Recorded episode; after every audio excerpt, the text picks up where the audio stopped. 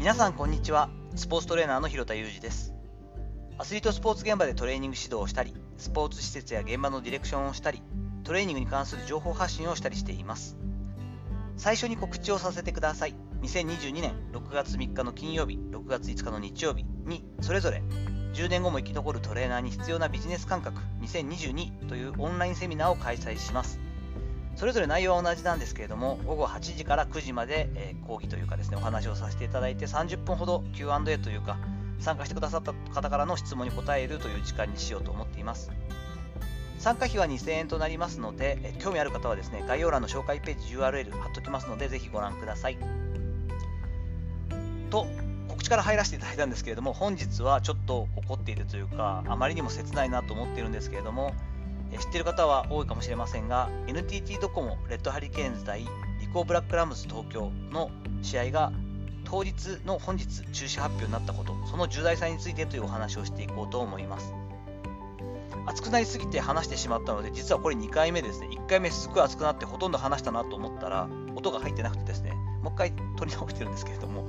えー、本日5月7日土曜日の2時半から東京にて開催される予定だった NTT ドコモとこのリコーブラックラムズの試合。当日の本日12時頃に中止が決定されたんです。でリーグワン公式サイトにアップされたのはもっと後になりますよね。でもとにかく慌てて、えー、ファンの中でも Twitter とかでですね実は中止になった張り紙があると。でまだちょっと公式ホームページに載ってないからちょっとレッドハリケーンズの方のホームページには載ってるから見てみてくれとか。中止になったのは間違いない。今来てる。一番来てるんだと。中止になったって言ってるっていうのを拡散してくれみたいな個人のレベルでやってる方が先というですね大変なことになったわけですけれどもこれ後からですね、まあ、詳細の方レッドハリケーンズのホームページを見るとよくわかるんですがちょっとね NTT ドコモ側も怒ってますけれども一番の原因は結局まあ必ず我々、えー、公式戦をやるにあたってラグビーリーグワンに所属しているチームっていうのはその週の公式戦がある週の最初に、え、PCR 検査を受けなければいけないんです全スタッフですこれはその中で陽性者が出てしまった場合に、まあ、即中止になるわけじゃなくて、そこから再検査をされると。そして濃厚接触者とかの、まあ、特定がされつつ、陽性者を除いたメンバーで試合ができうるポジションとかも考えて、場合だったら、まあ、あの試合をやるという形になっていくんですけれども、これ、5月3日に行われた NTT ドコモの陽性者が何名か出てしまったんですけれども、リテストした2度目の PCR 検査の再検査の話の詳細がリーグ内で伝達されておらず判断ミスをしたというのが本日の試合が本日中止になった一番の理由だそうなわけです。これはもうま本当にリーグワンの協会内の問題であってめちゃくちゃ俗人的な要素で大事な大事な公式戦の1試合が中止になったことになります。ラグビーを知らない方にとってはちょっとピンとこないかもしれないんですけれどもこのラグビーの最終節の NTT ドコモとディッコー・ブラックラムズの試合はそれ以上のもっと勝ちというかですね問題があったんですよね。NTT ドコモは今シーズン限りで、え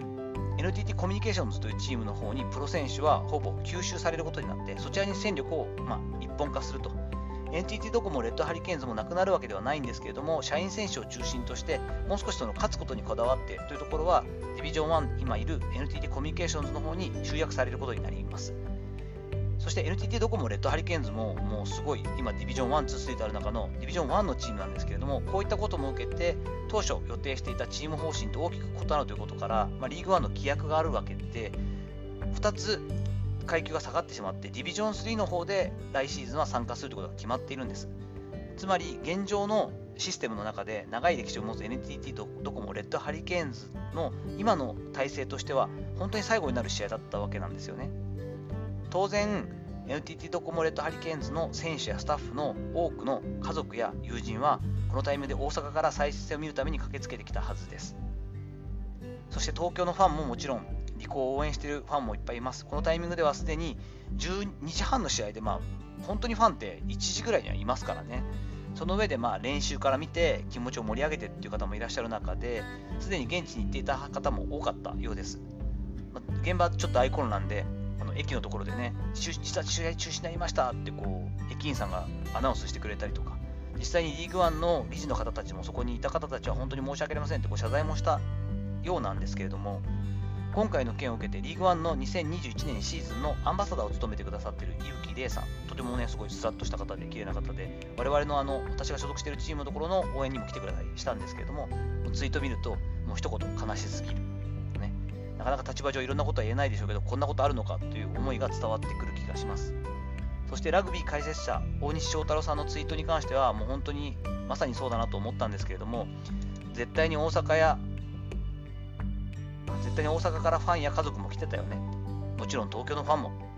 その人たちの気持ちを考えたらやるせなさすぎて悔しいな。そしてまた今度見に行こうとはあまりならないよな。こんな繰り返しじゃファンが増えるというよりも減る一方だよというとてもあのまっすぐなメッセージをツイートされていました。まさに我々の気持ちを代弁してくれてるかなと思うんですけれども、私自身、えー、今所属しているチームが清水建設高等ブルーシャークスといってリーグワンのディビジョン3に属するチームにいますが、今週に入って今まで数えてきてるんですけども、26回目となる PCR 検査を終えたところです。ありがたいことに、まあ、陰性担保ができたんですけれども、毎週毎週、正直すごく気が重くてですね、一スタッフである私が陽性になってしまうことで、チーム全員がまたリテストをして、万が一陽性者が出てしまった場合、私も含めてですが、多くなってしまった場合に、公式戦を中止せざるを得ないと、相手チームもいることですし、ホームアンダーウェイという絡みもありますから、どうしようと毎回毎回ドキドキしながら陰性が担保されるとほっとしたりしているんですね。こう考えると、実際に NTT ドコモ側の最終節を目前にしてですね、今週の PCR 検査で陽性となり、再検査となったわけなので、この段階で当該のその陽性になった選手やスタッフがどれだけ責任を感じていたかと思うと、本当に胸が締め付けられる思いがします。そして他のスタッフもね、もちろん誰のせいではないんですけれども、じゃあ陽性者が出てしまったとなるとですね、実質5日間で3回の PCR テストを全員していることになるんですよね。私も、えっと、1週間で2回とかってことが今まで何回かありましたが、本当に大変なことだと思います。全スタッフの労力や気苦労っていうのは本当に想像に難くないところですし、実際それを集めて検査場に持っていくスタッフであったり、その主務の方だったりとかのもう労力というか、もう仕事量もものすごいものがあります。それでも当然安全面を最大限に担保した上でクラスターなどが起こらずに公式戦が実施されないといけないというのはもうもちろんなのでそういったリーグワンの厳しい厳しいガイドラインに関してもですね納得してやはりその上でどんどんどんどん公式戦をやってもらって発展させたいラグビーを広めたいという気持ちがみんなにありますからなんとかこうみんなその思いを組んでやってきているわけですよね。ぐっとこらえながらやってきているわけです。そんな中、本当に NTT ドコモにとっては本当に本当に大事な最終節の試合が、協会側の一番こう人事みたいな、もっと密に連絡を取り合ったりとかですね、確認しておけば、その3回テストさせた上で、やっぱダメみたいなことにならないはずなんですけれども、こういったことで中止に追い込んだということに関しては、本当に切なすぎるなと思っています。何よりも、そういったファンの気持ちとか、選手やスタッフの思いっていうのも含めるとあまりにも軽すぎるんじゃないかという気持ちがするんですよね。